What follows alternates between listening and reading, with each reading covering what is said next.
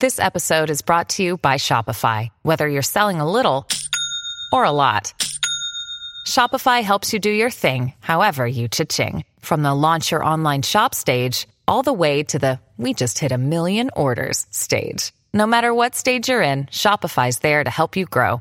Sign up for a $1 per month trial period at shopify.com slash special offer, all lowercase. That's shopify.com slash special offer.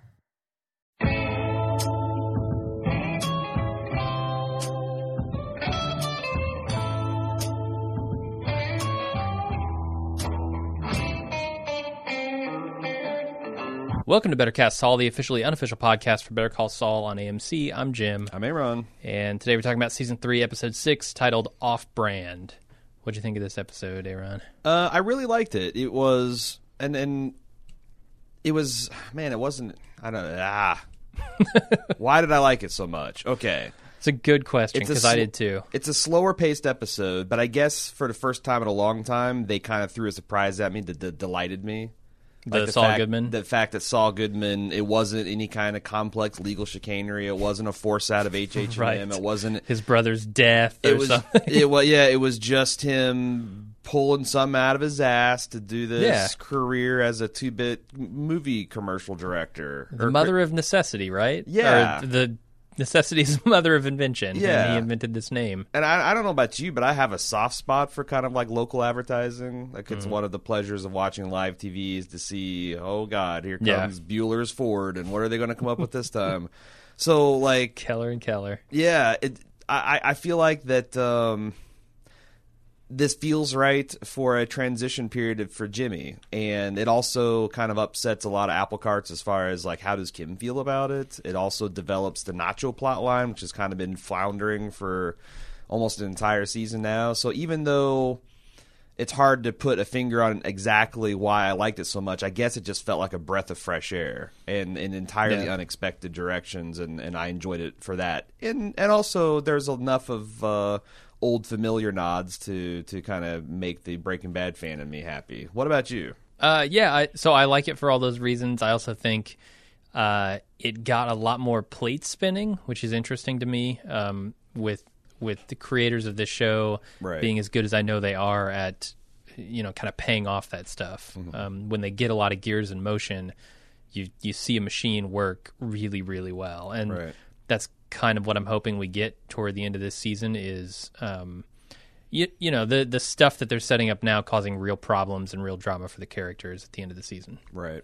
uh, and I, so I'm excited to see the beginning of that. And I think, um, you know, I some people I think have a problem at this point with so many of of the Breaking Bad characters coming in, but honestly, I for some reason I don't mind it. I minded it at the beginning, and I think um, I don't know if I was talking with you on the podcast about this or with my girlfriend at home. Um, it- it's it has to do with like the artificiality of putting the characters in there, right? Right. because now like at the beginning of the the series it felt like oh we're just seeing Tuco for the sake of seeing Tuco Yeah. whereas now it feels like okay all the pieces are coming together we know that these things had to have happened at some point in the Yes. past and we're just naturally seeing them Yeah, and so it works really it's- well It's like me. finding out Darth Vader built C-3PO and Yeah. that Chewbacca and Yoda were best buds. Like, really? An Uh-huh. entire fucking like like of all the the doors you knock on, it's Tuco's grandma's door. Right. whereas this is like, yeah, of course. Once once Mike and and Saul slash Jimmy meet up, which you knew they were going to, Yeah. Mm-hmm. all these other connections come built in. It, it, it still feels like shoving Tuco in that first season was a big misstep, and because those are so, also my two least favorite episodes of Better Call Saul. Yep. But I guess you got to shoot a pilot, and you got to get people hooked, and you got to do all Right. that, and and they and I don't think they really knew what the show was going to be about. But um, if this is rounding into because a lot of people forget that you know even Breaking Bad wasn't Breaking Bad as a lot of people imagine it until late season three and especially season four when it really kicks into high gear.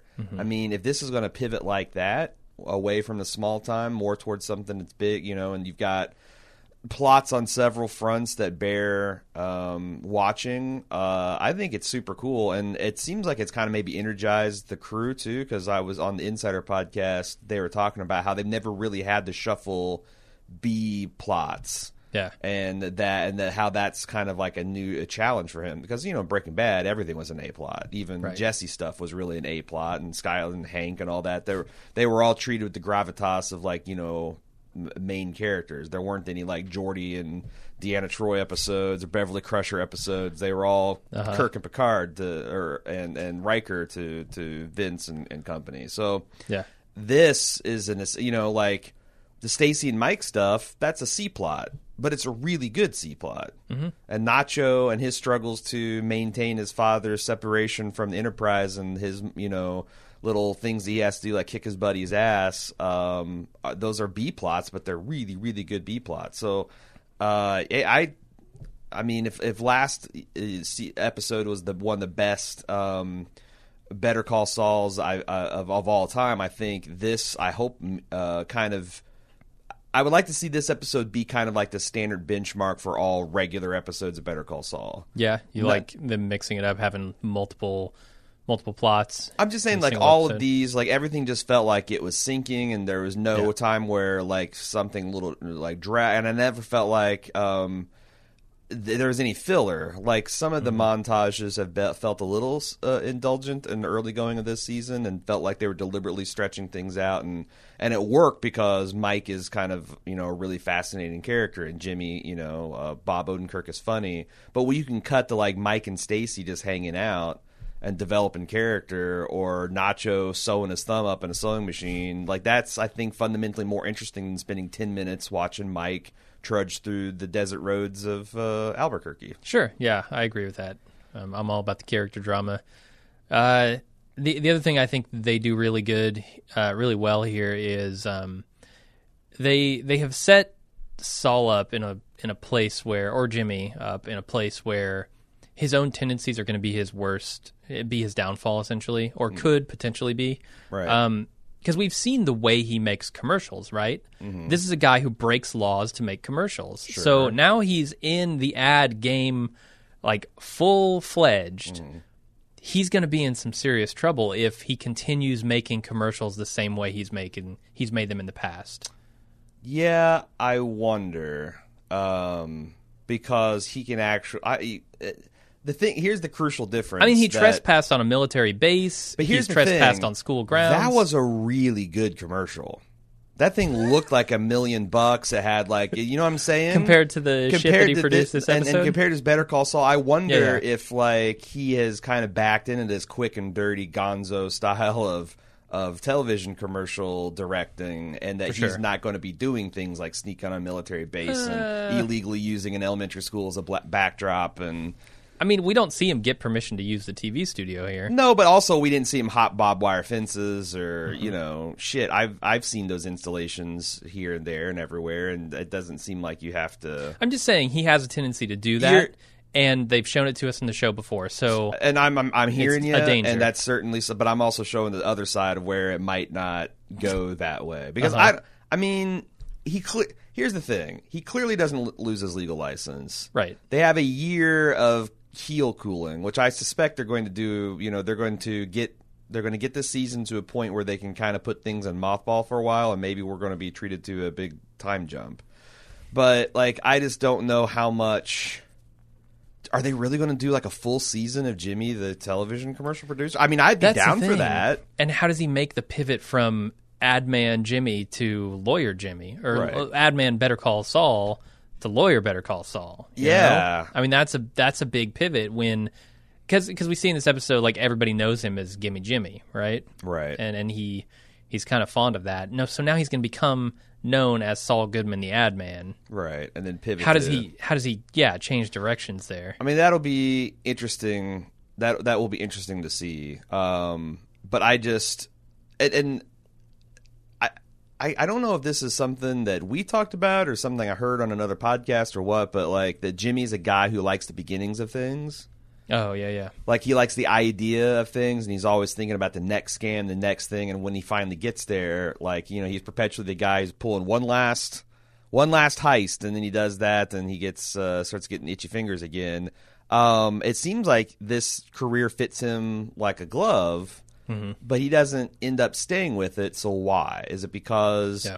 you know, dealing with this kind of small town, small minded entrepreneur bull like I've I've done web design for these people back when I was starting my my my tech career. Yeah, it's rough. And it's it's miserable because they don't want to spend any goddamn money. They want it to look amazing and their tastes are terrible. Uh-huh. So I can see just like him getting elder law, thinking like, "Oh, look at this! I backed into this this amazing thing, and I can take this down and go Davis and Maine." And then he gets in it, and it's a lot of, you know, kissing old people's ass and being buttoned down and hard work, and you know, he doesn't, he can't color outside the lines. I just wonder if there's going to be that kind of he's going to bump up against the FCC maybe, or he's going to bump up against just the fact that his clients are all a bunch of weird you know carpet and tile salespeople, and uh, and, and he's going to get tired of it and and then go back to law. But like, Yeah, and he's lo- using a loophole in the contract, essentially Yeah. giving away airtime for free. I'm sure that's probably technically legal, um, well, but that's the thing. Like, but it's borderline. it's there's. I don't know. It's like one of those. It sounds like a, something a sea lawyer would come up with. With like you know, it's like you know, like if you just take a plain reading of the law and add a little bit of common sense, no fuckers, you don't know the like. I, it's surprising that I guess if Jimmy's saying it, he knows enough about the law. He's probably in the clear. But if, if anyone else had said that, I'd be like, yeah, you should probably check all the relevant case law and how many people have been sued and how much money it's going to cost to defend you, and because it does seem like uh, if you had that contract uh, that they would specifically not want you to do that that particular thing. Yeah, and we know this doesn't happen, but you could see if his business as the ad man becomes successful enough, what does he even care? Right. You know. Although no, the the PDP or the PPD Yeah, uh, would actually send him to prison if he broke it. So yeah, yeah, he's got to watch out. Yeah. He does, and that's the thing. It's just like you know, if you ever hear guys like, "Oh, I'm not taking money. I'm I'm bartering and I'm taking chickens," and, th- and it's like, well, the IRS will come and want to know the fair cash value for your fucking chickens. Pay Uh-huh. that in taxes. You can't pay. You know, like it all comes down to dollars and cents eventually, and you can't get away from these things forever. Hey, we've got a lot of things going on uh, this week, like every week at baldmove.com. Uh, we've, uh, uh, in addition to the big three, Fargo, The Leftovers, Better Call Saul, uh, we also, either this week or next week, have a Twin Peaks uh, retrospective podcast looking over the classic series and kind of uh, preparation for the for the new one. It's a community commission podcast. We've got Alien Covenant, uh, a pretty uh, highly coveted, covenanted. Uh, Good- good effort. anticipated. I Thanks. applaud the effort. Thanks. Just, mm. I'll take it. I'll take. Okay. I'll take the uh, uh, the participation medal from you. Uh, but a highly anticipated summer blockbuster movie. I'm excited for. Yeah, me too. Uh, I'm always down for a new uh, Alien uh, movie. Uh, that's coming out Thursday night. Uh, the regular review for everyone, the uh, spoiler-filled one for the club members, uh, and also we've got. Speaking the big three, each week Jim and I are doing this little segment. It's it's silly, it's dumb, it's kind of fun. Who won the week? Uh, we we take Fargo, The Leftovers, and Better Call Saul. We compare them and we decide who won that week. And last week is a split decision. Yeah. Uh, that uh, it, it kind of ebbs and flows. So if you're a fan of those three shows, you want to participate in that. Also, Cecily and I will be having. I, I can't remember if it's going to be the end of this week or early next week. We'll have uh, updates about uh, The Handmaid's Tale and American Gods, which uh, uh, I'm I'm a lot more enamored with after three episodes. I, fi- finally figure out I, uh, I finally figuring out where, where I'm supposed to be doing in this this this uh, series. So uh, we got that to look forward to at baldmove.com. Should we get into the recap? I suppose we should. All right, we start off with Nacho collecting from his dealers. Uh, Crazy Eight's light this week, which is not good for him. Uh, Nacho was going to let it go, but Hector gives him some shit uh, from the the bleachers there, uh, and he takes Crazy Eight in the kitchen and he beats him. And then later, Nacho's working at his father's upholstery company, and he runs the sewing machine right through his hand as he's thinking about the situation he's in. Yeah, man, this is the most brutal off-screen ass kicking since Happy Gilmore's boss tuned up Shooter McGavin for stealing the gold jacket. Like it Did just went on off-screen? forever. There was a lot of like really sickening, wet smacking noises and desperate screams from poor Domingo here. uh it's a bad, it's a, it's a bad scene, man. Yeah, And and here's the thing, uh, you see where Tuco gets it from. Like he he is the anti Gus. He is uh, someone on Reddit said he's he's in an unfortunate position because he's risen to the level where you need to be a bit more of a businessman than a gangster. But being the gangster is what got him to the position he's at, and he doesn't know how to do it any other way. Yeah, and being the son of of this dude, of, Mm-hmm. or not the son, the the nephew of Hector. Um, you know, he's he's certainly been influenced. Like I can see a unruly kid who goes under the wing of Hector and turns Oh into Tuco. yeah, yeah. Hell, it might be genetic. Yeah. Um, but you know this this this this guy has zero chill about it because Mm-hmm. you know that's the thing. Um, it would be be- like I, I understand it's breakage, man. I know, I know, right? Jesus right. Christ, Like let a smart slide criminal, one like, week. And, and and I know that there's like you're dealing with criminals, so they're going to try to scam you all the time, and you can't appear weak. But it seems like there'd be some kind of metric where, like, okay, we let it slide this week. If this ever happens again, then it's your ass. yeah, if you say you're coming back next week with double the payment, Yeah. you come back next week with double the payment, or you get Right. your ass beat. And what I think is really interesting is we later in Breaking Bad find out the Crazy Eights turned criminal informant. Yeah, And yeah. you got to wonder if it's not shit like this. You know, uh, he got into this business and his his buddy recommended him, and he's still like the nice boy from Tampico Furniture, and he Yeah. turns into some f- fucking thug, like hard looking thug, but he's also you know turning turning criminal informant on the uh, Salamanca Empire. So, Yeah. what good ultimately did beating his ass for a few hundred bucks do for you there, Hector? Also, Hector, uh, while I'm getting out business, uh, you know, career advice, uh Uh-huh. you're still rubber banding your your bank. right, right. Your boss told you to stop doing that. Like I'm super Uh-huh. Maybe surprised. they'll repack it before they Yeah. hand it over. Like I I wouldn't I I wouldn't be surprised if Hector's crippling doesn't come apart like like I there's so many people that would want him dead at this point like Eladio probably doesn't like him. Yeah. Uh who was the other Don that he's kind of like his Uh, equal? Bolsa. Yeah, Juan Bolsa. Uh, Don Juan Bolsa, Don I think Juan. is his actual name. Uh-huh. Um, uh, you know, Mike would want him dead.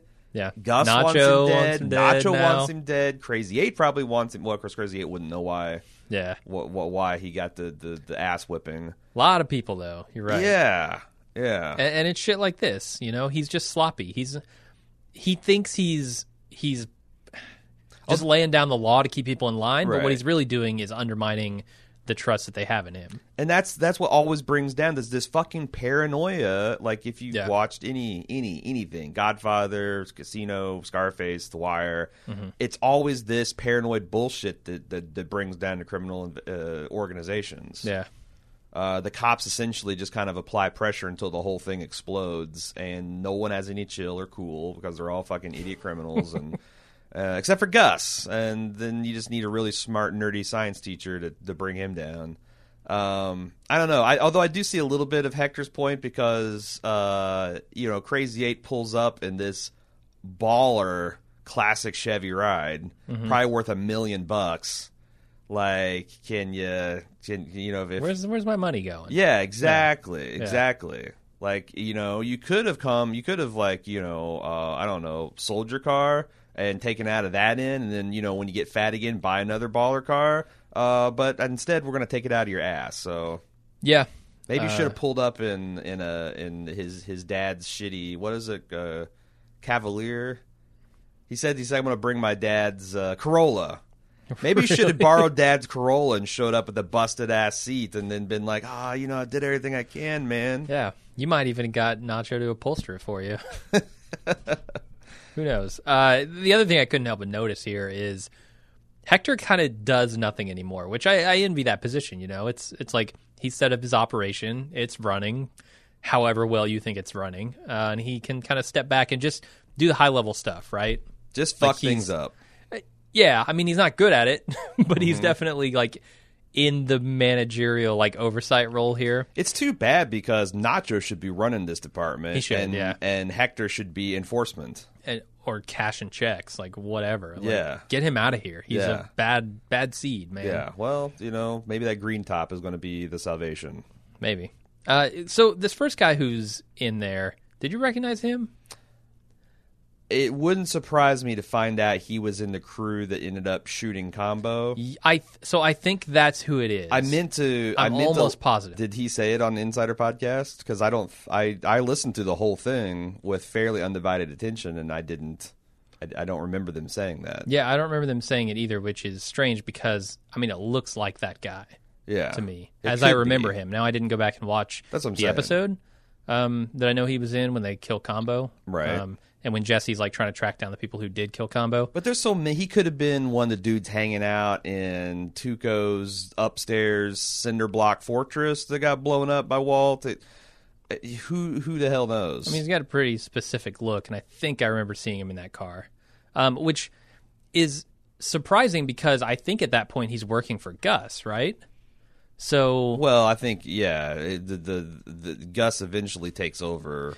yeah, everything. It, it seems like at some point he just completely usurps Hector's end of of the meth arrangement they've got Right. going here in Albuquerque. So it makes me wonder how that happens and why that happens. Like, is it because of Hector's health problems? Because we know that there's a possibility that Hector knows it was Gus, if this is the case, who did something to him um, to to put him in a wheelchair or whatever, Right. make him unable to speak. Maybe he can't just tell somebody that though. Right. Um, but it's clear that the people he's working with, like Don Eladio, don't think that, right? Right.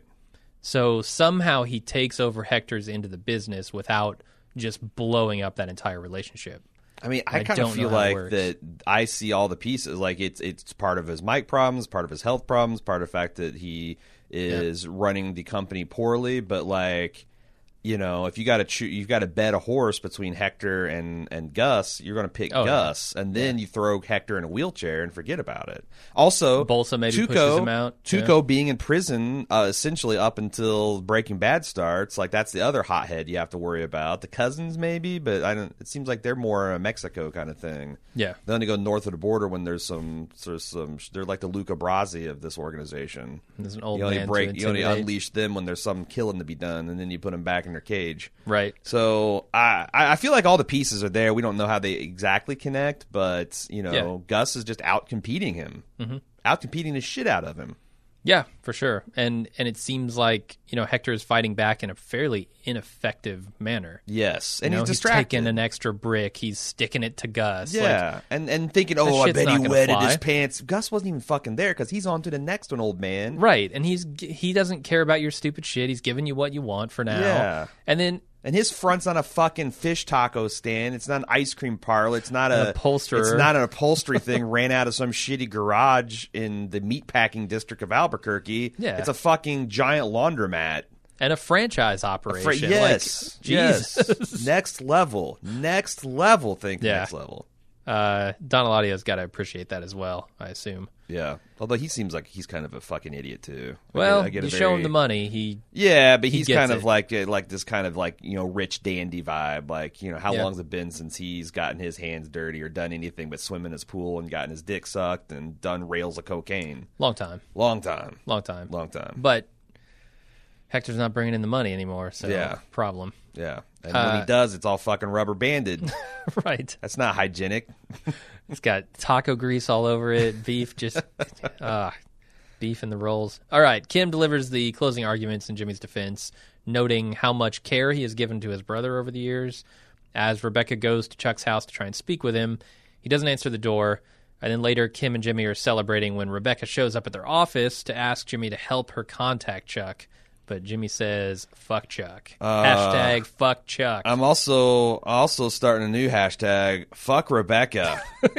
Can you like? Here's the problem with fucking narcissists like Chuck is if you, God forbid, if you're the brother, sister, uh, son or daughter, uh, employee, like these people, you know, they look like they're just like saints on the outside, and they're like, you know, like oh, they need you, and they're so like you don't even fucking know. yeah, get the fuck out of here. You don't know anything about this situation. right, right, Nothing. You've been gone for five, ten years, whatever Right. it is. right. Jesus Christ, lady. Yeah, like just this, and the fact that she, I, I still think it's crazy that they suspected that she was going to hate Jimmy for this, and it sounds like she does. But like, give mm-hmm. me a fucking break. You were there. Yeah. you were there in the court, and yes, yes, Chuck is crazy. He needs help, but it can't be me. Do you understand that? Yeah. Do you understand? Like, I'm trying to get my bar license unsuspended, and if I go anywhere within 100 yards of this guy, it's dangerous for me. This can get sucked back in. Like, I can understand her showing up and asking. What I cannot abide is what a how fucking entitled Yeah. she and therefore Ah.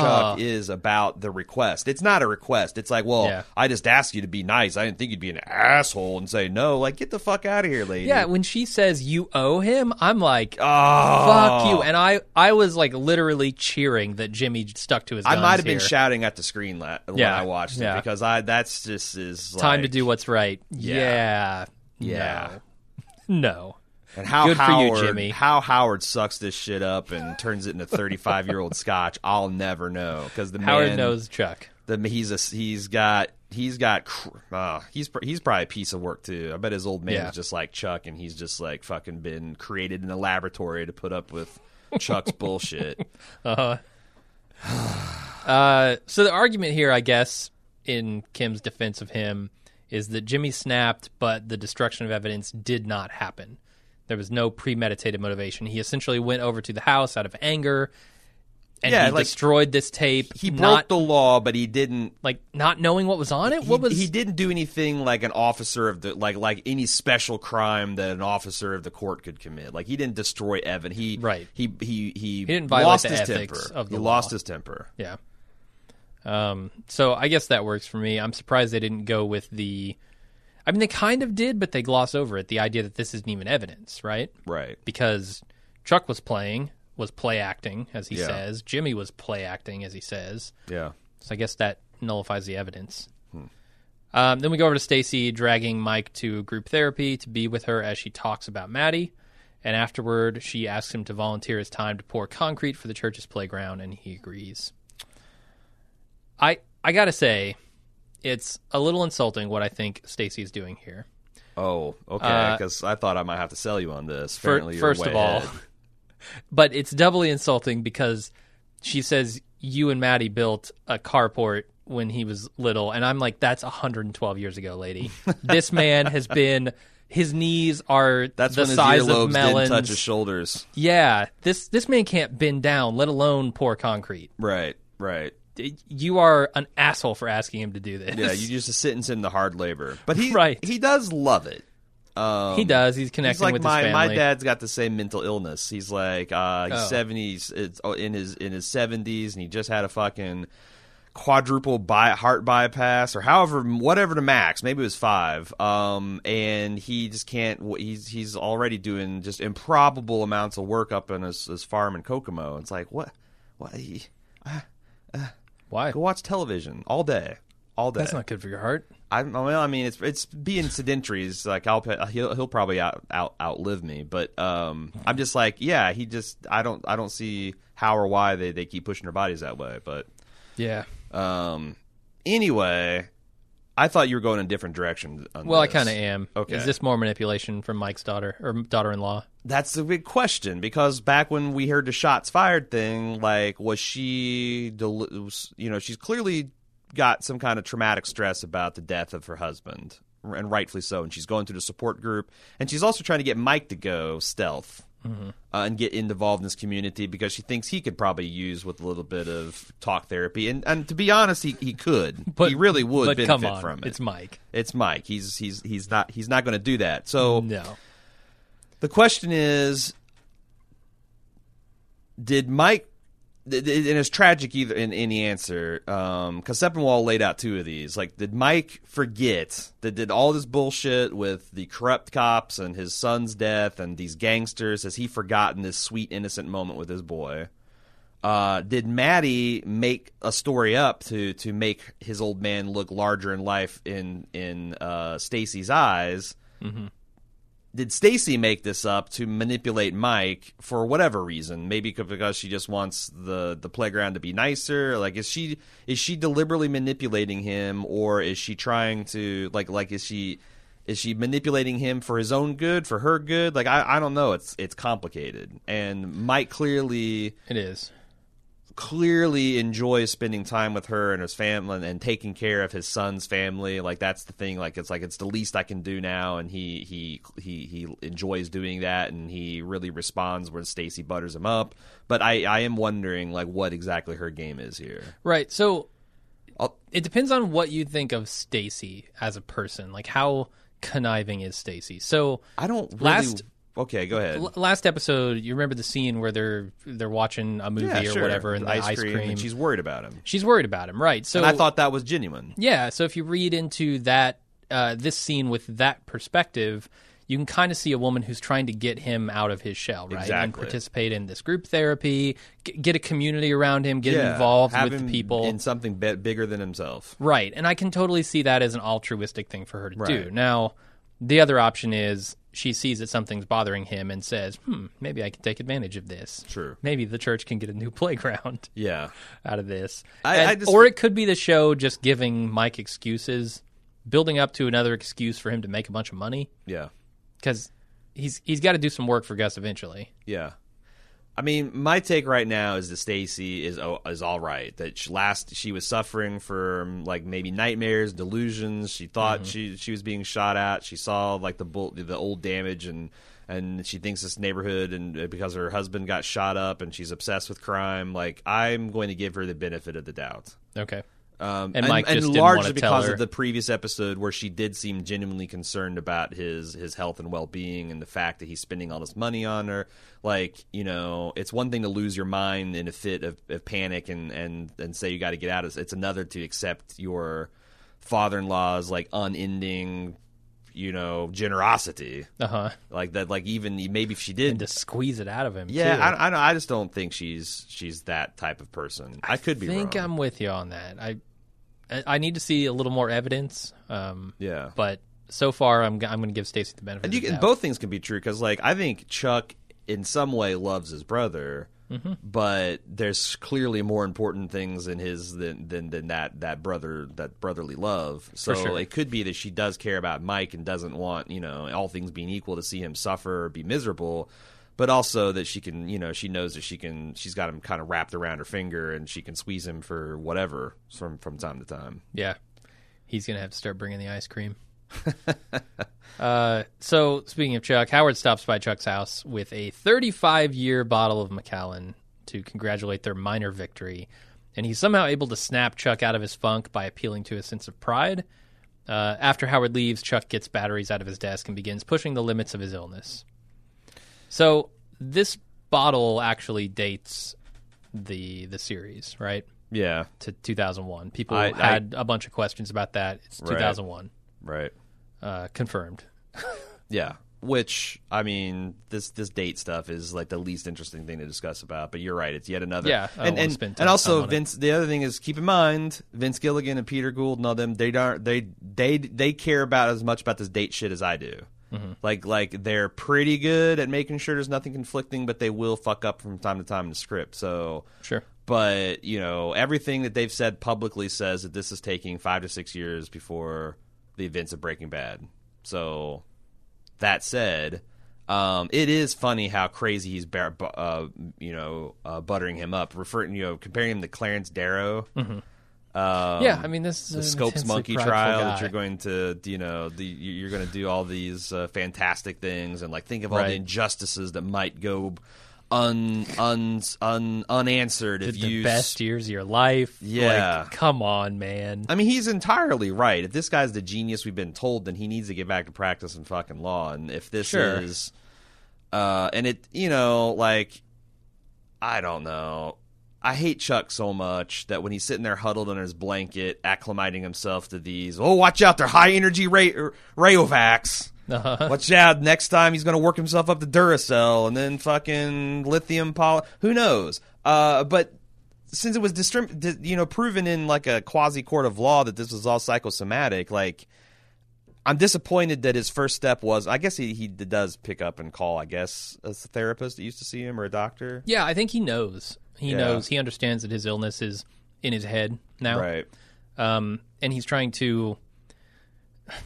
I guess he's doing a little bit of self therapy here at the beginning, but then he seeks actual professional help. And he doesn't have a phone in his house, so That's that's got, yeah. why. Now I don't know if he has to walk his ass halfway down the main drag of New Mexico to get to the the pay, a payphone. he could go out to Tahajali, I know that. especially especially in 2001 right like there's a Yeah. lot that it's very hard to find a payphone nowadays Mm-hmm. but 15 years ago they're not nearly as uncommon That's true. so i'm kind of surprised that there wasn't you know one within a few blocks of his house Yeah. uh, why you have to go through like the little Vegas portion of of, of, of Albuquerque to get there. I, I don't know.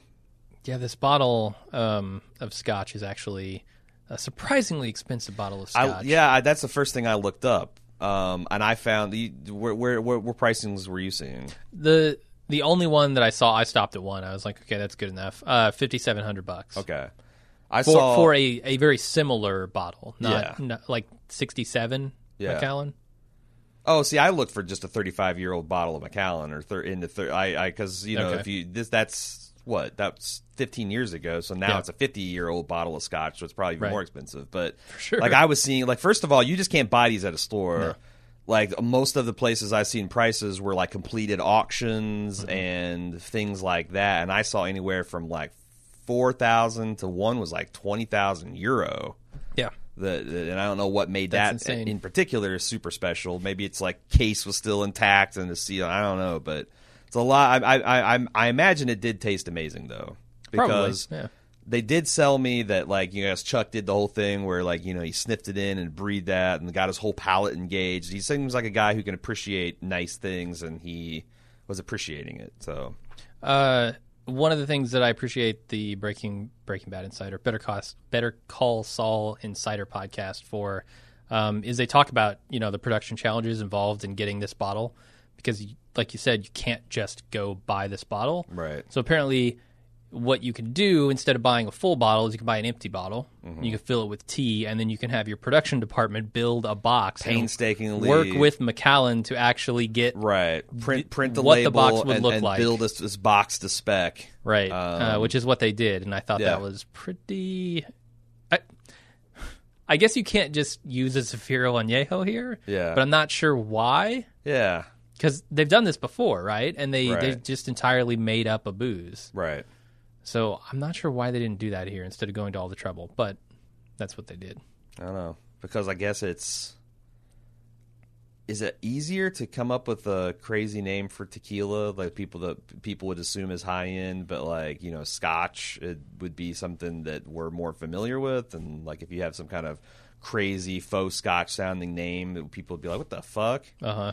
What the fuck is uh, McGee? Thirty-five year old McGee? What the hell? 35 year old uh, McGill. McGill, yeah. McPoyle. Thirty-five year old McPoyle is just is just curdled milk. Ugh. uh, then we go over back over to Jimmy. Um, with Francesca's help, Jimmy informs each and every one of his clients that he's going to be taking a one year sabbatical from the law. Then he calls the TV station to pull his Gimme Jimmy commercials. Uh, and later that night, he tells Kim that he has nine ads that he's going to have to eat the cost on. It's about four thousand bucks. And Kim begins talking about the overhead on the office as as if they should shut it down, uh, break the lease. And Jimmy says, "No, look, I will cover my end of the the costs. The day we decide to shut this down is the day that I, or the day I come to you and say I don't have the money is the day we decide." Who do you so? Who do you think is right here? Uh, I don't think either one is right or wrong. Um, I mean, to Kim, that's that seems a perfectly reasonable thing Right. to do. Right. Um, although every month that they go closer toward the end of the lease becomes less costly, I guess, to break the lease, right. Well, more costly, right? or more costly to break the lease Uh-huh. as compared to just seeing out the lease. Right. Uh, but I don't think either one is right or wrong. What do you What do you mean? Well, I mean, I was just thinking like, um, as a small business owner, there's this concept of a runway, and Sure. like I things. It's, so there's two two ways to look at it. Number one, if you got plenty of runway, maybe it's too soon to to start panicking because clo- like downsizing, closing shop like that has a negative psychological effect. Um, it feels like a to step back. It feels like like your own like like most of your entrepreneurial stuff is driven by your own personal energy, and to the extent that that gets sapped or like the wind is taken out of your sails, that can have a very real impact on on your business, right? Mm-hmm. Sure. On the other hand, if your runway is so short that you know you don't feel like you've got enough to take off, then that is a psychological stressor and negative thing all to its own because you're just now obsessed over every little nickel and dime. And if you you know if if you if you make some of these smart cuts to save pounds and and not cents, then then you're going to be in a better position to weather it. So like I think that. I, it's it's tough to say because I don't know what their financial situation is. Like judging Well- from Jimmy's car, not good. right. I, I think Jimmy's financial situation is dubious at best. Uh, for Kim, nothing has changed. I mean, she had the runway she had before Jimmy's problems came up, you know? And I imagine that she's like, I mean, she just has the one client, and that's the thing that's I guess is scary because Yeah.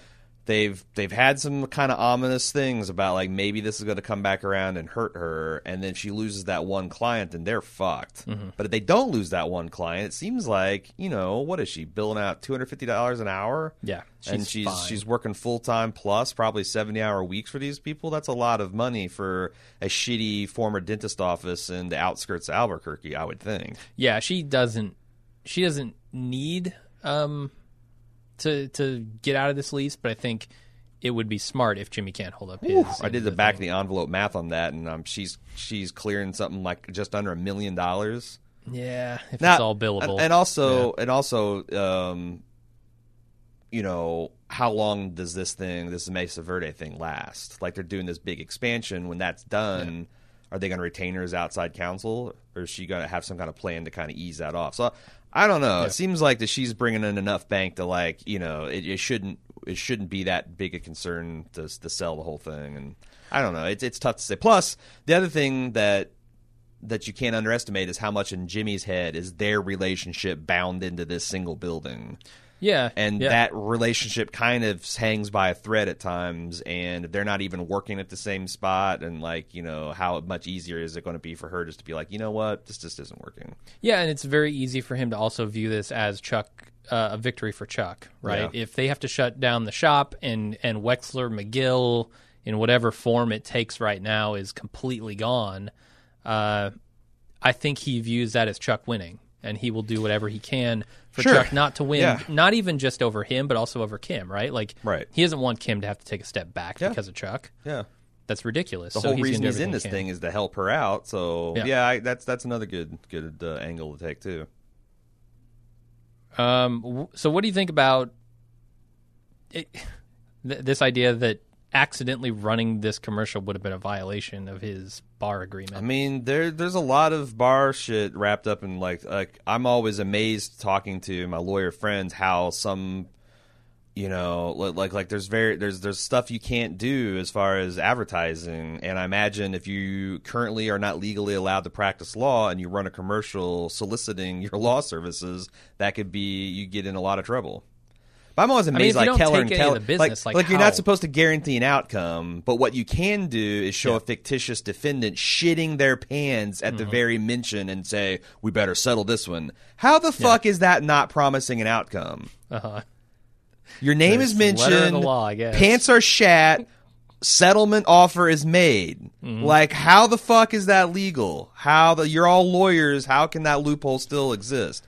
I don't know. Speaking of Keller and Keller, Yeah. um, but yeah, I, I, I would imagine that he would be in, and especially because he's kind of on like probably thin ice as part of this probit, you know. um, Absolutely. yeah, But like, it- part of his probation period. I think it's an easy argument to say, look, before all this happened, I had these booked. I simply forgot about it. Mm-hmm. I didn't set out to violate your stupid agreement. I mean, yeah, Like but that's would, a pretty easy argument to But you'd have to make the argument in front of a board that has the power to strip you of your legal license. So Right. like, it's probably better to just, Oh, it's definitely better. especially if Yeah. Mm-hmm. you're talking about eating five thousand dollars. Like that's a lot for Jimmy to eat, but it's a hell of a lot cheaper than getting your bar license than the reinstated. things he would eat in prison potentially.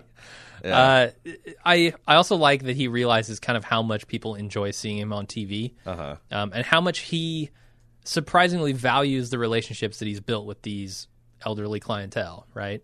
I mean, yes, they can be a bit to deal with at times, but overall, I think he he likes the position he was in. and he's gonna miss that. Yeah, I don't think he had any. I mean, I don't. I'm not speaking as a lawyer, but I don't. He probably didn't have to call these people individually. He probably could have sent them a form letter and just, Yeah, you know, taken off into the sunset. I don't think he owed them that, although I could be wrong. Uh, so the fact that he did take the time to call, even though it was, you know, a, a lot of work and a lot of stress for him, I think does, sh- to your point, that he does kind of take his fiduciary responsibility to these people fairly seriously. Like he doesn't care how he gets them as clients. Like he colors, I don't, but I don't think he does anything but his best to represent them. yeah, And like I bet their sure. con- I bet their wills are are airtight and fully legal instruments, and even Kim Wexler wouldn't have much to say about them. yeah. I imagine. All right, Jimmy tries to sell the airtime that he's got to a local carpet business. They actually like the idea, but they don't go for it once Jimmy tells them that they have to decide right now, and we're going to make the commercial in two and a half hours. No, it's a hell of a deal for what Nine hundred bucks for a, a slot later that afternoon. Yeah, why not? Yeah, that's that's that's a hell of a deal. This company can afford that. It's a carpet But. I also I'm like sure. the whole like, are you when he's like, hey, we can have you on air by three twenty this afternoon. He's like, are you suggesting we shoot a commercial in three hours? And Jimmy's like, oh no, there's all kinds of post production and color balance and all that It stuff. It won't take that long. but we would need to be shooting in fifteen minutes. yeah, yeah. and you just like, Oh, it's great. and and he like as soon as he says that, you can tell that he's lost. Yeah, yeah. Um, And then that look at the end of the scene Yeah, is brilliant. it's great. It's great. Uh, and and then you know he goes back out to the car. Um, and the the makeup girl, whose name I don't know, comes up with the idea to shoot an ad for his ads, and Jimmy gets uh, It's kind sets of brilliant. Kind of brilliant. Yeah, I mean, essentially, the makeup girl turns him into Saul Goodman. Yeah, yeah. kinda. Um, a- and I love how later on when they're actually shooting this this commercial, he looks at this camera guy. He's like, "No, no, I'm not even going to try it with you." Mm-hmm. so, woof, no, Right. Yeah, because he's just not, not even going to try the line. Yeah, And I, I like how terrible that the makeup girl was. And she's like, I thought you were president of drama club. She's just like, oh, treasurer. Oh yeah, I guess that's not here, is it? What? That's that's No, a no. later scene, No, it totally is. It totally is. huh? Okay, yeah, yeah. Um, so they go, I guess, to the the TV station and shoot the actual thing. The satellite depot. I'm not sure what you'd call that. Yeah.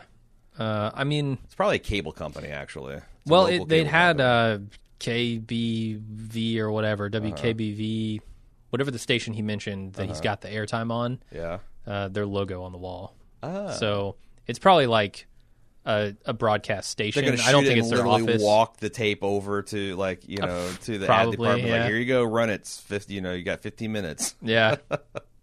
That's surprising too. I don't think that you can literally hand a local TV station some blank VHS tape and have them play whatever. Yeah. They Like, have to I, I bet that there have to be vid, has to go through legal. And, I mean, what if it was just him screaming "fuck" over and over into right, the camera, naked, Right, naked, right. with a visible erection and masturbating? Yeah, I mean, they would get sued out the ass. For Oh that. yeah, totally, totally. probably it'd be, him, it'd be citizens, there'd be FCC violations, there'd be all kinds of shitstorm. So, but that's boring, and it's it's much Yeah. more fun to think of Jimmy just like you know just barely getting it in and turning his homework at the last minute. Yep. So I'll allow it.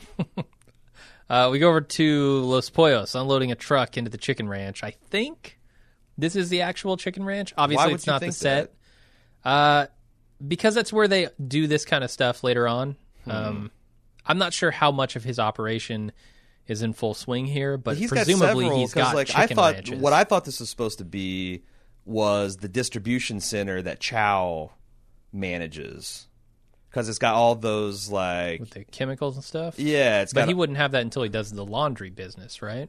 Well, but he's you know uh, he's he he's, he still needs a place to warehouse his like chicken shit like because all all Yeah, this but- stuff was was herbs and spices essentially pallets full of that stuff. I was looking for the the the black the the the methylamine the the black barrels with the butterflies on. Hmm. Yeah, I don't think he's got that yet. No, I don't Not either. until the super lab. But I, I think that's what this location was supposed to supposed to suggest. Yeah. Um, okay. I, I assumed it was Chicken Ranch, but who knows? Uh, Nacho, under orders from Hector, takes an extra brick, and things get tense when uh, with Gus's goons, and they decide to call Gus for confirmation. Gus tells him, "Let him have the brick." Uh, so uh, we do see that the methods are not quite up to where Gus gets them later. Um, they store all this stuff underneath the floorboards of the truck instead of like in the batter buckets. I don't know you know the difference between I- I mean I assume they're doing meth here, right? I They're think that that's meth. cocaine. I've always thought that's cocaine. I did too, Meth but is not a white. But we know that the meth he got from the doctor, or Uh-huh. the drugs he got from the doctor, was meth. Do we? Yeah, they said that on the instant on the Insider Cast. Well, that's what they said, but I'm like I don't know. That's where like I don't necessarily know that he is correct. wait. The guy who made the fucking show is saying that, like, I- there- says the podcaster Aaron. What I'm man? just- I don't know. I've never seen crystal meth in powder form. I haven't seen crystal meth in, in crystal form. Honestly, Okay. I don't Yeah. know, but it's like I just I feel like if it's like, can you ground sugar so fine that it looks like a powder? Like like. It always know. like I've never seen like it be anything else than what I'd call describe as granulated. I don't know. but I mean, the methods they're using to store it, regardless, is is what I was getting. So at. I said, so what I what I thought was that Gus has got this meth thing going, and his trucks are at full capacity because all of his fry things are full. Mm-hmm. But he he can, you know, this is them making room that they're they've made these compartments Oh, and they're be. filling them Yeah. full of. I saw some various suggestions. It could be iron oxide to make sure that the things didn't look uh, hollow in an X-ray. Could Yeah. be coffee grounds, although I didn't think it looked like any fucking coffee grounds I've ever seen. I wouldn't drink that coffee. There's this like specially inert silicate clay that someone suggested. It sounds like maybe he knows a little too much about smuggling drugs on Reddit. uh-huh. Um, but regardless, it's it's something. I mean, it's it's something we're to understand. Probably does all those things. It keeps it Yeah, from yeah. showing up as a void on the X-rays. It keeps the dogs from smelling it, and it's it's highly secure. Yeah, and um, you know, it's a smart move by Gus at the end of this scene not to put up a fight here. Just let temporarily let Hector have what he wants because Yeah. this is not the time to move on. As him. you're laying the groundwork to just further outcompete them. right, Yeah. uh, and Nacho definitely, you know, he's he's not as unhappy as he will get by the end of this episode, but he is increasingly more more and more unhappy. I thought I thought Victor looked like a real badass in this scene with his quick draw of the gun. He did, yeah. right to Nacho's head or buddy. And they made Tyrus look kind of like a fool. Did they? A little bit. He reaches for that bag, and Nacho's already gone. I think it. that's just because Tyrus is just doesn't. He's not as cool as as Victor, Oh, I agree. Yeah, or as we call him, Tuvok.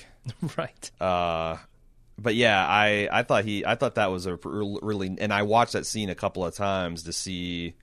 I think they cheated a bit because it looks like Jeremiah was pulling the gun before Nacho before anybody even grabbed for the bag. But Uh-huh. but when you see it in full speed, it just looks like some Jason Bourne type shit. It does. It was cool. Yeah. Um, what what does this say about Nacho and Gus's potential relationship? Uh, good things, good things, because Nacho is like he's clearly terrified, Uh-huh. but he's got ice water running through his veins. He's smart. He's tough. Uh, he's the ideal lieutenant for someone like like Gus. I, I was kind of getting and at I'm I'm wondering if that's not the role he doesn't end up playing, and then somehow he Yeah. gets killed, and that that that's when. You know, later on, Mike is going to take the reins. yeah, he could be collateral damage from the Hector stuff. True. it's possible. Although we're pretty sure Nacho's still alive at the time because although I Think so? uh, if he's possible. dead in a desert, would Saul know about it? Because Saul's scared. He's like, "Is this about Ignacio? Tell him that I'm going to." Like he thinks he's still alive, Right. But he's also an idiot. So I, I don't like he he could be like I said, you know, feeding worms out in the desert, and and Saul be none the wiser. Well, there was some speculation about you know is is Nacho doing this bob and weave in front of Hector when Mike's trying to snipe him because he's working with Gus? Like, what's the deal there? I don't think so. It it appeared to me in this scene that Nacho was not working with Gus. It wouldn't it wouldn't be it wouldn't surprise. Well, here's the thing. because why would Gus be so angry? Nacho and didn't Nacho want Mike to kill Hector? Nacho wanted Mike to kill Hector. Um, That was the I original think deal. So yeah, And then Well, Mike's the one that decided not to until they killed a civilian, and it pissed him off so much he decided to go. So I, I mean, I'm sympathetic to the theory that Nacho told Gus that Hec- that that Mike was coming after Hector, and Gus intervened somehow. Yeah, But I don't. I mean, Uh, clearly, I don't think he's bobbing and weaving and putting. That's that's that's a ridiculous part of the theory. But you know, what are you going to do? Yeah, I don't think they're working together, especially after this scene. It just Yeah. doesn't seem like it to me. Uh, man, Gus.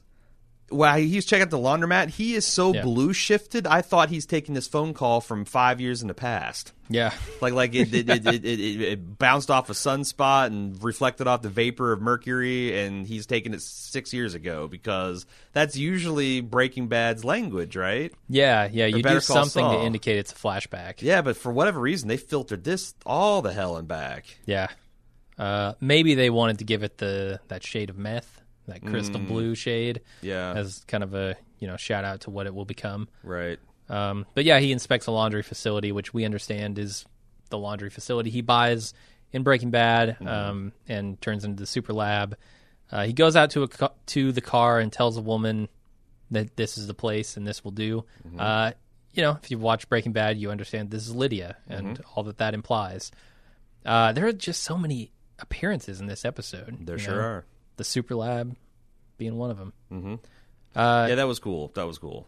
And also, the blue shift also is probably now that I think about it to further differentiate the cool Gus from the hothead Hector because Hector's layers Uh, all warm yeah. colors and you know it looks like any standard Tex-Mex place yeah. fish taco stand. Then we go back over to Chuck. He's he bundles up in his space blanket, looking like a Depression era grandma on the breadline, and he walks into the city to call his former But like a doctor. futuristic one. Yeah, oh yeah, like like sure. like if a depression hits the Blade Runner universe. Like if Ed Wood what- shot a Depression era film, this is what they'd be wearing. Uh-huh. Uh, apparently, he's trying to get well, right? And I that's the reason to call his former uh, therapist. I think so. Yeah, we'll see. We'll see.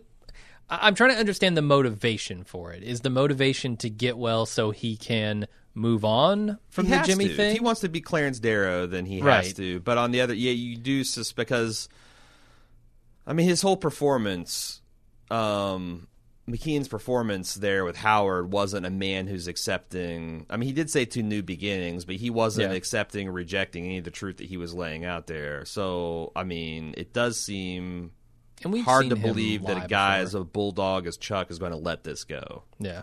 Uh, now, the thing is, is he let it like what? What's the payoff? Is it going to be petty revenge against Kim? Is it going to be petty revenge against his brother? Is it going to be him blowing his head off at the end of the season? Who the fuck knows? Yeah. But you know, I would be more than happy to retire the fuck Chuck hashtag uh, if he does get himself some help and like is is slightly less of a mess, uh-huh. slightly less of an asshole. I mean, they redeemed. Uh, They redeemed Howard, Yeah. like at sh- you know, so I'm uh, they can they can reveal a bit of backstory, and then honestly, all they'd have to do is give me a flashback of Jimmy literally robbing his dad blind, like if that's actually yeah. true. A, and a not- montage of him stealing money from the cash register yeah, over yeah, and yeah, over. yeah. Like they could win. Like I just don't believe that's true. I believe Chuck is the bigger villain in, in the the family drama story. But like they could prove that wrong, and then you know Chuck may maybe like that would be a real. That would be a real reversal of how I feel about the two brothers. Yeah. So Nacho tells Hector what happened at the chicken ranch. Hector tells Nacho he wants to use his father's upholstery business. Um, he wants to get him involved in smuggling the drugs as his own front. Uh, then he flips out when he gets word that Tuco stabbed a guy in jail. Broke a guard's jaw. More to the Guard's point. jaw. Uh, it's too much for his old man body, and he has to take some pills. One of which he drops on the floor, and Nacho hides it under his boot. Sleight of foot. The rarely you Yeah. see sleight of hand, but sleight of foot very rare. Very hard to pull off. Really dexterous with his toes. You'd be surprised. He He's one of those guys who can drive with his feet. He could certainly arm a nuclear submarine one one handed, one footed. He he was counting money under the table while he was dealing with so Crazy efficient. Eight. He's so efficient. That's he rubber bands it with his feet while he's counting with his hands. Uh, so this is too far for Nacho, right? Nacho isn't going to let this happen. He's not going to let his dad's upholstery business be taken over by No, Hector. nor should he. Nor Right. should plus because Hector's an idiot. Yeah, he is. Hector is a hot. Even if he wasn't an idiot, he's a hothead, which is just as bad. So like, oh, take care of Poppy. He'll make so much. Oh, the right. fuck you will, That's old not man. what it's about either. Until there's the slightest bit of heat, and then you liquidate his whole business and himself and all my family. yeah. Yeah, no, uh, uh Gus says that maybe. Hector says that you start like checking and into fake passports and shit. Yeah, I, I don't like it. Nacho doesn't like it. I feel so bad for Nacho's dad because he has no idea. He has yeah, no idea. He's he's on the edge. He's on the brink Mm-hmm. of disaster. Uh, then we go over to Jimmy, who books another ad client, and he tells Kim about his new business. Then he plays the commercial for her. Saul Goodman Productions. Uh, the guy says he's never seen so many star wipes in a row. Did you find it was like because I don't know if you got this far in the podcast, but Kelley Dixon revealed that like their high end video editor is incapable of making a star wipe. Yep. So, she, so, so yeah. She So they they manually do it or get the low end one out. No, what they did is she just did like the the for a placeholder, they did like a diamond wipe, and then they sent it over to the special effects department, and they did like as a special effect the diamond wipes or the the star wipes. Wow. But I think it's pretty funny that they're you know whatever I forget what they're they're using. Uh, not Final Cut Pro because they when Vince found out, he goes, "See, so why everybody's switching to Final Cut Pro?" And all the editors in the room started screaming. So Star wipes. Star Wipes is all you got to do for the Star Wipes. So I saw this pointed out on Reddit, and I thought it was pretty cool. Uh, the getup that he's wearing is not just totally random. Yeah, it's all, It's- it's assembled from this the the the Geek Squad. Right, his crew. He's he's got the glasses of the makeup girl. He's got the vest of the sound guy and the hat of the cameraman. Yeah, And then the goatee must have just come from the bag, right. I suppose. the uh, it's it's so funny because they were talking about this guy, this guy who plays the director, the the camera operator, who I think is a dead ringer for J.J. Abrams. To the extent that like I can't believe like they don't make that's not a deliberate inside joke, but they're like on they don't ever. They're talking about how he reminds them of some dude from fil- film school and this and that. They're making all these. I'm like, just say J.J. Abrams, please say J.J. Abrams because he looks just like J.J. Abrams. Never, they never I think did I think it reminds them of every person they've ever known in film school. Right. Yeah. Like that's what I think of when I think of film school students. Yeah, I mean he he is. He's just too cool for school, and Yeah. you know he's if he had the money to do, he could do anything. He, he's the next Kubrick. Oh, that's what they called him. They're like they called him uh, young Kubrick. Oh boy. Um, Yeah, the the one guy he does not look like Stanley Kubrick. No, Kubrick. not at all.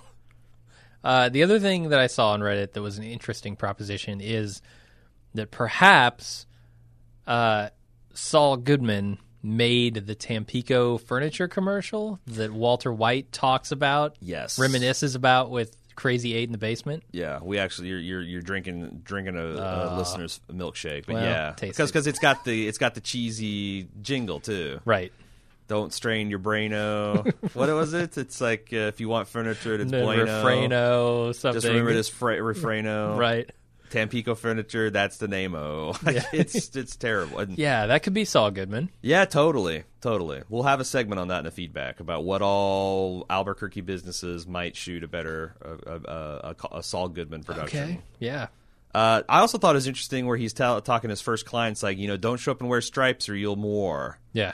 or more. Um, is that a allusion to Jimmy wearing stripes perhaps in the future in the prison? Because there's that's the preseason publicity shots were all of him with these painted stripes on, very reminiscent to like a Monopoly man jail suit. Yeah, could be. Um, and also, isn't the, that um, hmm, I guess not. I thought the more also had something to do with like the the death or black or something like that too.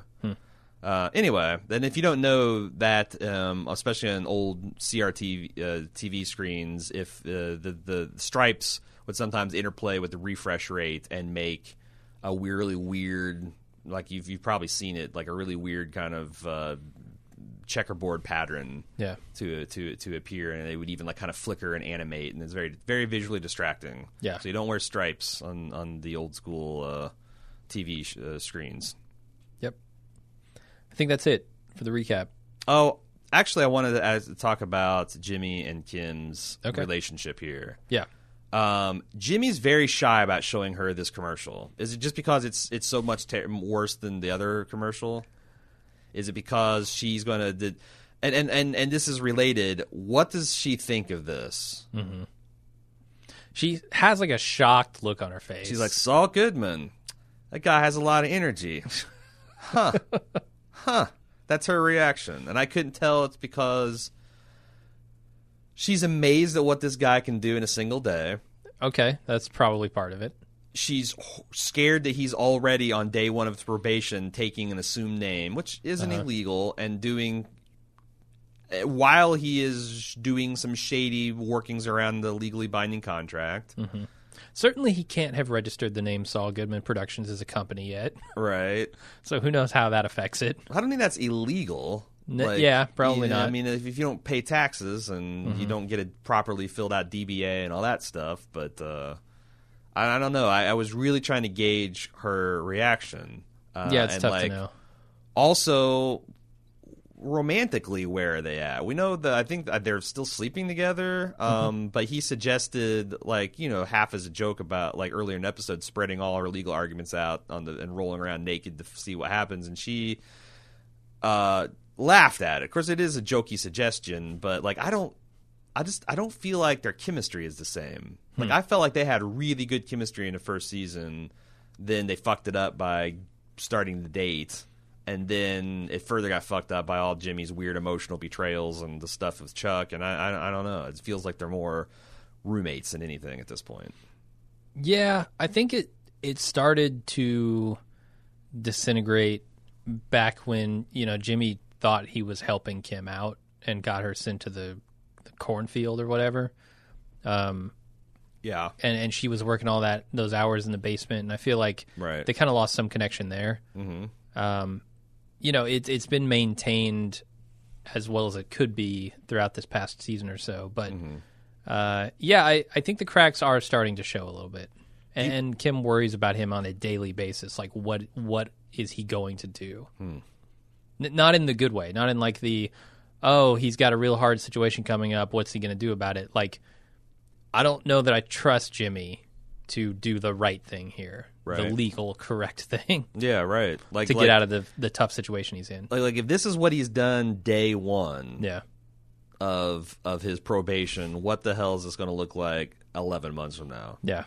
like what kind of weird characters I'm going to have coming in and out of our law office and Yep. yeah I, I I think that's that's interesting okay here's the ad but you might want to skip it because it's something kind of unique this time uh it's it's going to be around the the the the barn way to introduce the club uh, so Jim and I, at the start of the year, had an idea that we wanted to do this social experiment slash prank.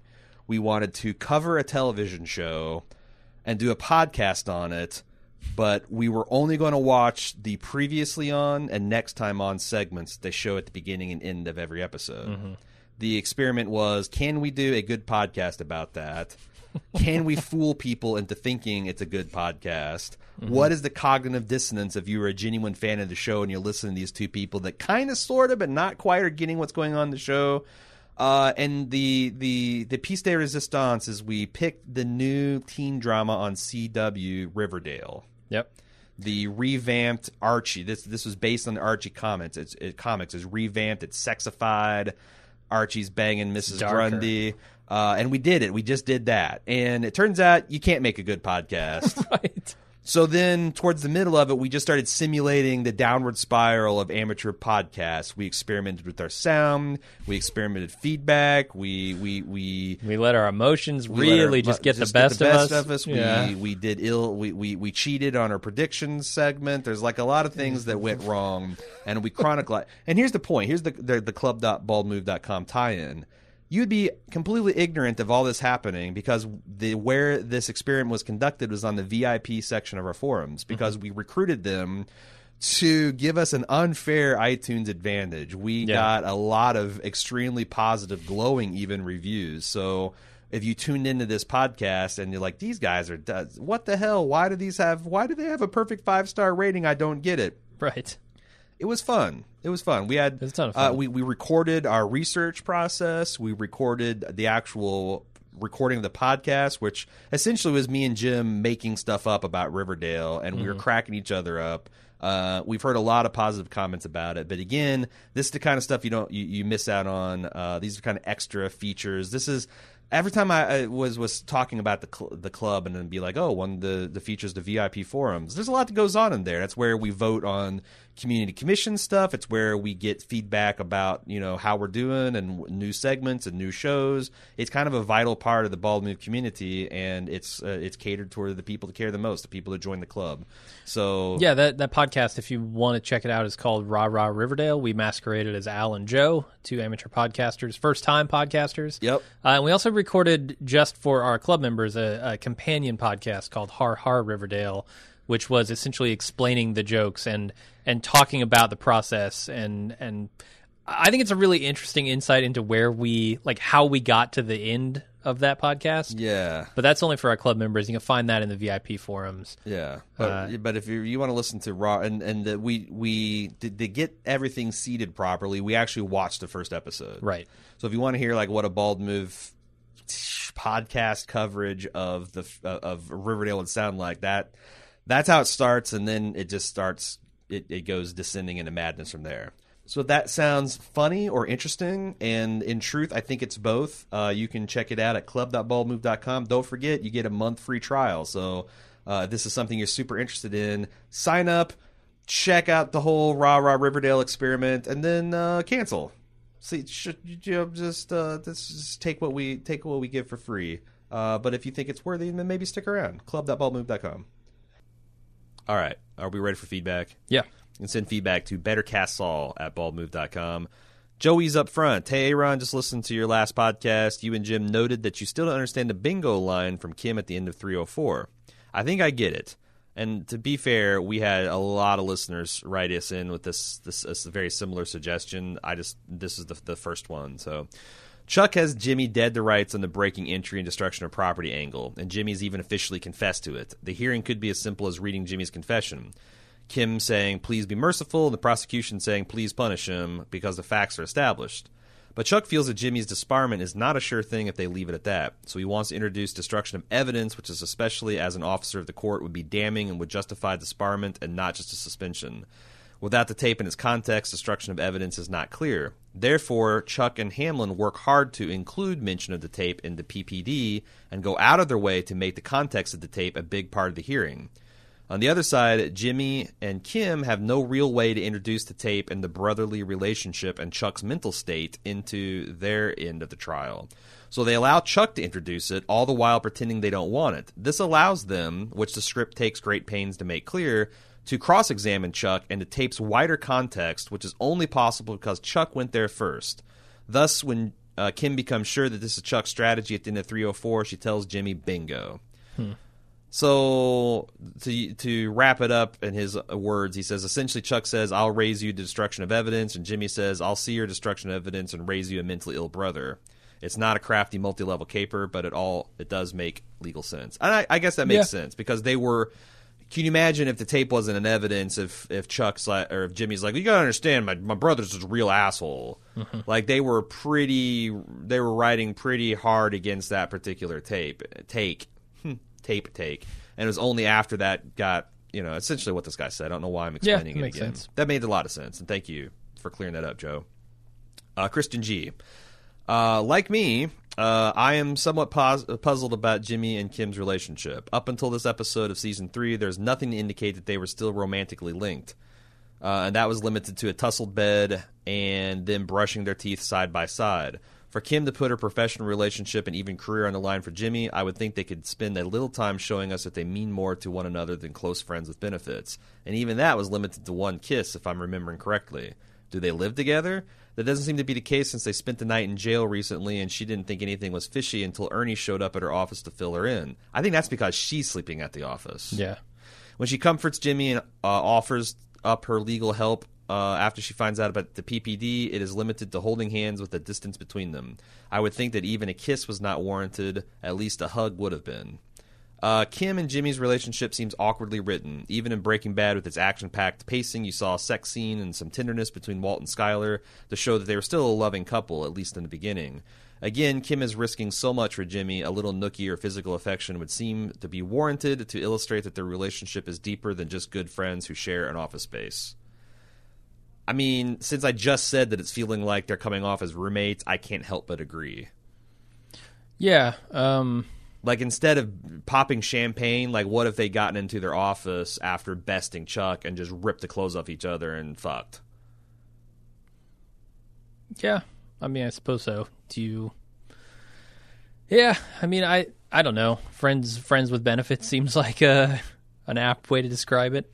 Well, and I think that to Christian's point, I guess this is intentional. Like I don't Yeah. think that they like if they wanted to show this as like a steamy, you know, romance. Yeah, Um, they would. yeah, because even like you said, Skyler and Walt, they they got together in several different situations, and it seemed like it was always fueled by like the danger of the situation, and like they showed that that kind of like weird chemistry. Yeah, I don't. I don't think citing Breaking Bad as an example of healthy uh, lust. But they had chemistry, is the thing. They had chemistry, and like, and I I They'll always did feel like these people had chemistry in spades, and now like that's got to be an actor thing, right? Like I don't think you can fake chemistry, but I guess you can pour cold water over it in your acting job. sure. Yeah. I don't know. Maybe two actors sufficiently talented can can fake chemistry. I don't know. Sure. Um, let's see. Mike B from Denver. Uh, yes, Jim and Aaron, you are double dumbasses, or maybe you're just too young. Lenny's repair. If you recall, someone put that as a joke in a in uh in the email, and it just went over our heads. Lenny's repair is a reference to Michael McKean's character in a 1970 show called Laverne and Shirley. Of course, of Right. course. McKean played a character named Lenny. He had a friend named Squiggy. Um, and I, I, I know that because like I'm not old enough to be a contemporary of that, but I do remember being on when I was like sick, like kind of like uh, that and the Beverly Hillbillies and Green Acres and the Brady Bunch would show like in the mornings before the soap operas proper started. Um, but I, I thought I thought his character was Squiggy for some reason, so I didn't get the Lenny reference. Yeah. So I'm I'm too young or too stupid. I've never seen that show. I just Whichever. heard about it on Reddit somewhere. Uh, Alex C. from New York City. Which Breaking Bad universe do you think we're most likely to see a Saul Goodman production commercial from? I put my money on Tampico Furniture or Tampico Furniture, and I sure hope there's discussion about the jingle. Runners up: Ignacio's dad's upholstery business, A1A car wash, complete with an eyebrows cameo. yeah, I don't know about that. Laser tag, presumably with Uh-huh. a Danny appearance, the nail salon, Mm-hmm. veterinarian business, vacuum repair, the doghouse drive-in, Los Pollos Hermanos. No way, they're way too. Yeah, They- are upscale. They got I a mean, fish. I've seen the Los Pollos Hermanos commercial, and it's it's better. Yeah. Uh, dark horse candidate, uh, Davis and Main, because we sure did see a lot of that mug this episode. Um, what do you think? I, I could get down with the doghouse drive-in. That would be pretty sweet. The the hot dog, the chili dog place. Yeah. Yeah, I could see that. A the A one A the the car wash would be pretty, especially if you can get Bogdanovan. That would be awesome. The nail salon, like the you know, that would be that would be pretty funny. I'm trying to think if there's anything like outside the box. How about Vamos Uh, Pets? so I think I, I think some of these would be just too too much like a Tuco knocking on Tuco's Mm. door, right? Um, like the A1A car wash shouldn't be on the radar of of being used because it's not until Breaking Bad that that becomes a thing. well, okay. Right. So would you allow then the laser tag and nail salon because those, Right. those are part of Jimmy's world, and Yeah. he that would be things that he would probably try. Those would be connections he'd try to push. For sure, and I can't even the commercial that Jimmy would come up with for a laser tag Yeah. arena would be Kind of fucking excited about it. amazing. Yeah, I'm kind of excited about it. So him in some floppy headgear with a gun and Uh, he's got like a like I see. I'm- rolling around. Oh, it'd he's be got like amazing. a colander strapped to his head, so it looks Uh-huh. high tech, and uh, him and Danny there. Um, It'd be incredible. Just fog and lasers everywhere. sure, sure. Uh, so you don't like the you don't like the um, by that by that logic you don't you wouldn't like the vet business since that's I mean, that's more of Mike's deal, I guess. Yeah, The vacuum repair would be right out because Yeah. why would the hell would you shine a spotlight on that? right. Uh, Ignacio's dad's upholstery, like I Maybe why but why? I don't know. I Like mean, he's Nacho's trying to connected to, get Nacho. his- Yeah, why? That's a good question. Not just trying to get keep his dad out of the public eye and trying to keep it like, well, how would a commercial? I, I can see why it helped Jimmy because it sells a slot, but how would that help his dad? Right. And if it's just like, like I, I'm, I'm with, I'm with you here that if it's just to be like, huh, huh, we know this, huh? Yeah. Uh, Tampico furniture that Along Tampico, those I lines, could yeah. also see that. You think so? because because the, the jingle they've they've established the fact that he's got one of those terrible cheesy. local Yeah. Mm-hmm. cheesy jingles. Um, and also it's it's it's further like this is another strip mining the past to make the the future bright. Uh, they did the whole gag where all the first the, all the first the season episode titles ended with the O. Mm-hmm. and you've got the "Don't strain your braino" for furniture is bueno, Right. You know, just re- remember this refraino. Like that. That's kind of would also be thematic. So I'd ex- I would accept the Tampico furniture commercial as well. That sounds like a jingle that's written in 15 minutes. Right. Plus, they've already got Max Siniega on, so like he could. Yeah.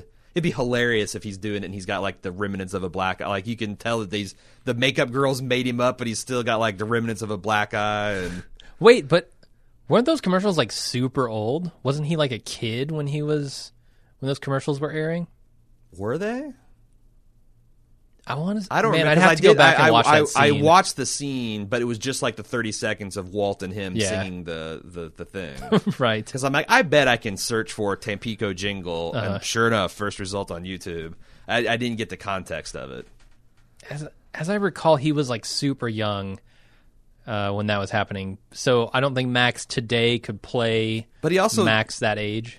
But he also, well, wait, Max is already that age. If he shoots a commercial today, Max is like Crazy Eight for better or worse is the age he is. Right, but what I what I mean is, I don't think they could shoot Max as like a 13 year old. No, I don't think that. I don't think they would. I'm saying Yeah. like Max would just be the contemporary Max working at Topeka Furniture would be in the commercial. But I think I think the com- commercial is older than that, Oh well, if you're. as, if- as I recall. But I, I couldn't be but sure. the, the other thing is, I think it didn't uh, Crazy Eight also say that his dad was like a terrible businessman. yeah, Uh, so like him jumping on a Saul Goodman production, kind of like I, I just feel like that that that fits pretty well. yeah, it's possible. and you know I am not quite sure about your 13 year old uh, uh, that that's just based on a memory Faulty, So- faulty to be sure. yeah um, plus like or maybe it's uh maybe it's going to be one of those things where his dad's like hey remember those old commercials? Let's do another one or I don't know. I, I want to see it to bring back the jingle. I, I want to I want to see him bring back the jingle for sure. I'm surprised that doesn't happen more often What's that? Like, why doesn't Burger King bring back the Where's the Beef or Taco Bell. Yeah. get run back? It's been like 20 years. I'm ready for Yo Quiero Taco Bell dog to come back. I'm ready for Spuds MacKenzie to come back. All right, yeah. I'm ready for the, The Bud Noid. Bowl to come back. Ah, the Noid can go fucking. I think I think the Noid's screwed because like, did you hear that like some crazy guy took over like a pizza or a Domino's? Or, like there was like a like a murder suicide involved in that ad campaign. Involved with the Noid? Yeah.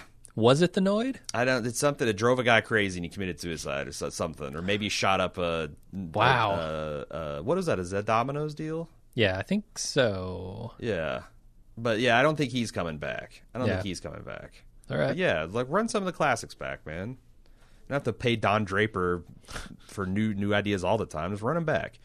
All right, Barry C from the UK. This episode felt like a season opener. What with the course case out of the way, Jimmy sidelined from the law for a year, no immediate plot for Mike, Gus starting in the inevitable war with Hector, and the start of a betrayal by Nacho, and Chuck taking his first steps to make himself better. These all felt like the start of new stories, which that might be another reason why I liked it so much, is it did feel like you know, like that's part of the breath of fresh air. It's like ooh, all, Yeah. all these new two new beginnings, as Chuck said. Yep.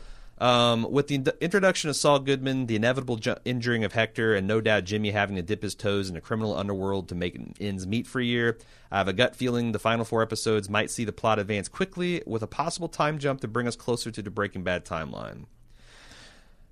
Yeah, there's also um one of the things my girlfriend mentioned while watching this is there's the inevitable September 11th thing that happens the year this is Oh, taking shit, place. right. So to ignore that seems a little bit uh, unrealistic. To go too deep into it seems a little Yeah, I don't know, uh, pointless. But Yeah. like if they time jump past it, I would be okay with it. But here's the thing.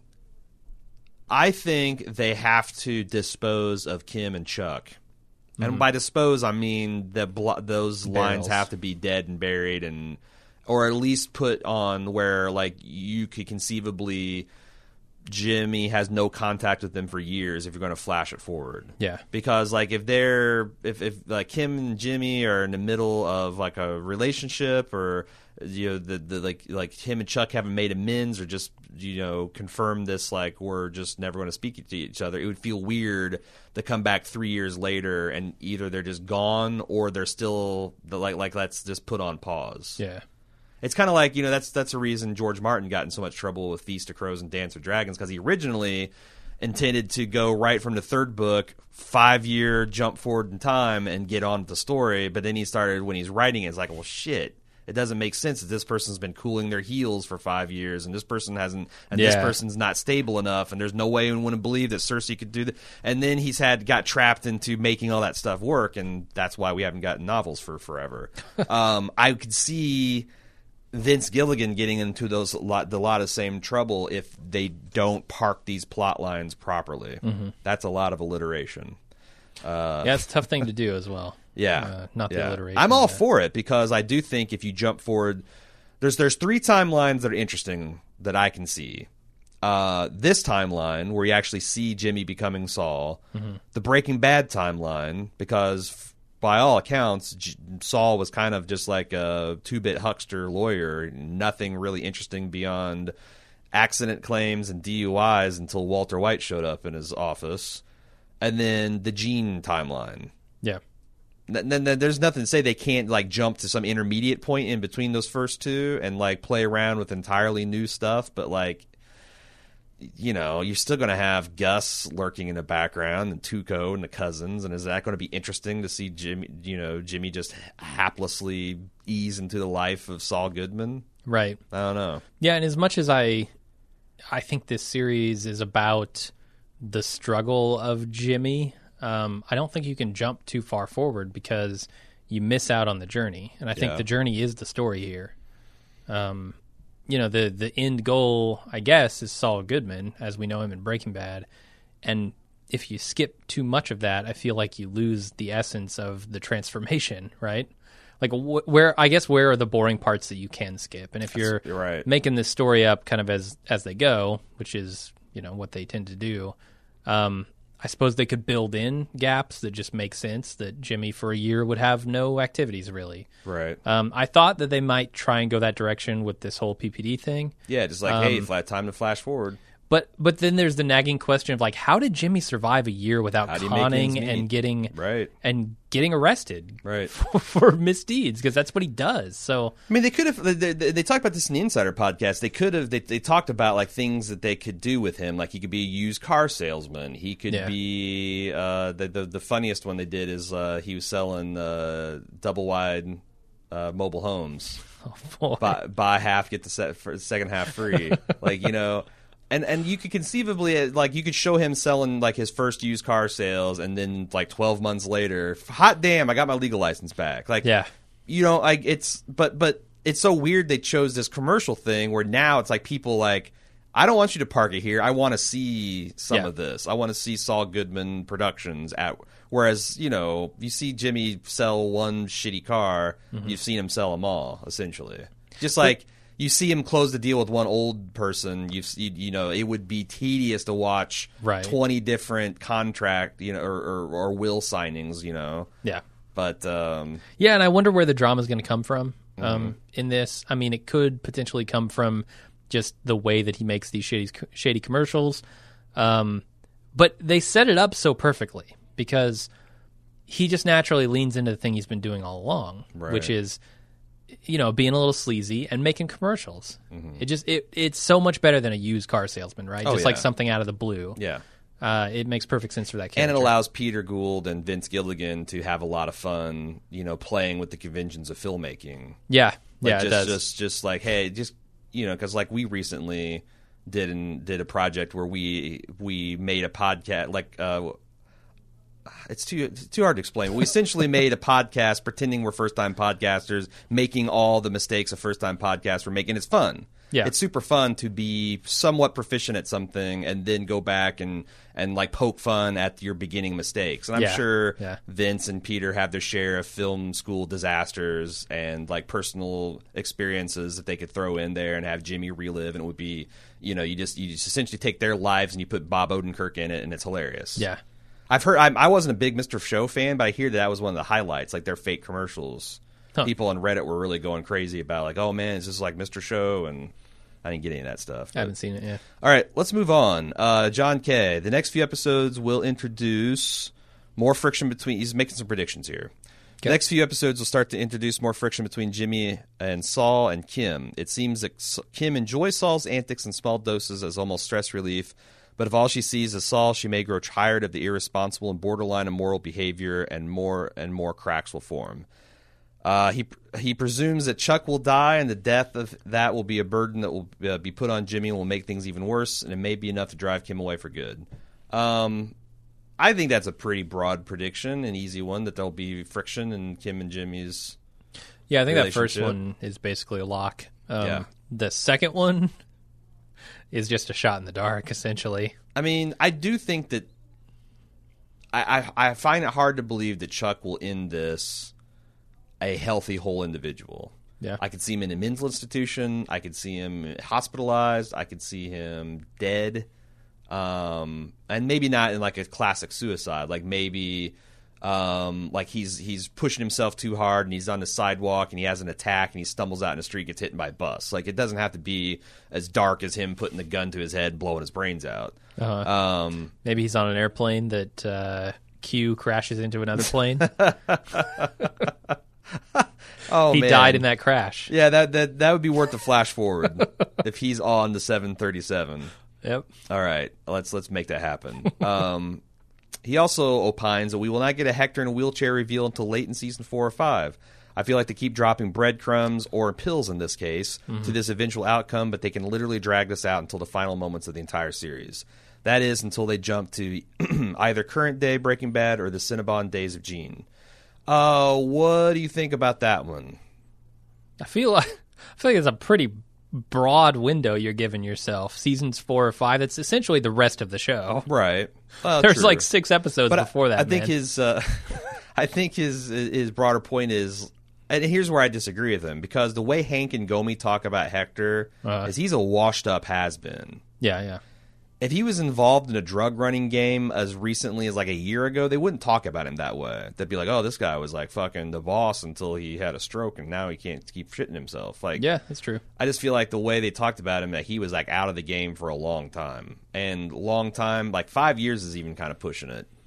So I feel like sooner rather than later, because the other thing is this is just not tenable. The situation with Nacho is is not good. They've got they've taken care of Tuco for a nice long time. Yeah. But but this Hector situation has to be dealt with, or Nacho's not going to survive, and his his his uh, dad's business isn't going to survive. Which I guess there's nothing to say that they can't just destroy all that. Is it possible that Gus would kill Nacho to keep him from killing Hector?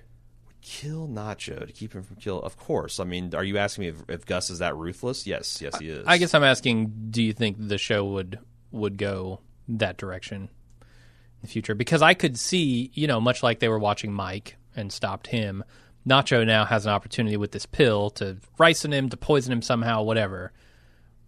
Gus might be watching that as well. Yeah, but here's the thing. Like the, the if, if if his head explodes like a tomato can in Mexico, the cartel's going to be all over that. If Uh-huh. Yeah. a man with obvious health problems is is taking pills like candy, if he keels over dead or of a massive stroke, I don't even know what the cartel thinks. Like like I think why Gus would might you see that as an opportunity rather than a, a bad thing. yeah, I, I I feel like he'd be fuck yeah, do that. Um, because like how in the world can that just like the Mike thing? That's like plausible deniability. Yeah. Um, I don't have this capability. How could you accuse me of doing this? This is the D. You just got unlucky at the border stop. Like the U.S. government was the instrument of of your downfall here. If if your biology is so, uh, yeah, I, I think that that's and, and that's going to be a sooner rather than later. I don't think. Of course, you know this show is Kinda famous for having ricin hanging around forever. right. or not this show. That's it's it's it's uh, predecessor, successor, Yeah, whatever it is. sequel, sequel, prequel Uh, uh, the original, the OG. Um, so like you know, I would have never thought that that would have been a plot line for as long as it freaking was. yeah. But there, you know, it, it was a long, long time. Uh, Kevin H. I don't think Nacho makes it to the end of the series, but I also don't think that he's killed. Since Nacho is plainly conflicted by what Hector is pressuring him into, he's going to start making moves against the cartel. Sooner or later, Nacho will become a marked man by the cartel, if not by Hector at least.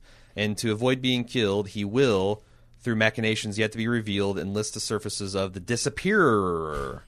Clearly, Okay. the vacuum cleaner shop guy isn't on Jimmy's radar yet, so there is come has to come a time when Jimmy learns about him in some way. Even though in Breaking Bad it's established that Saul never personally met him when arranging with a client.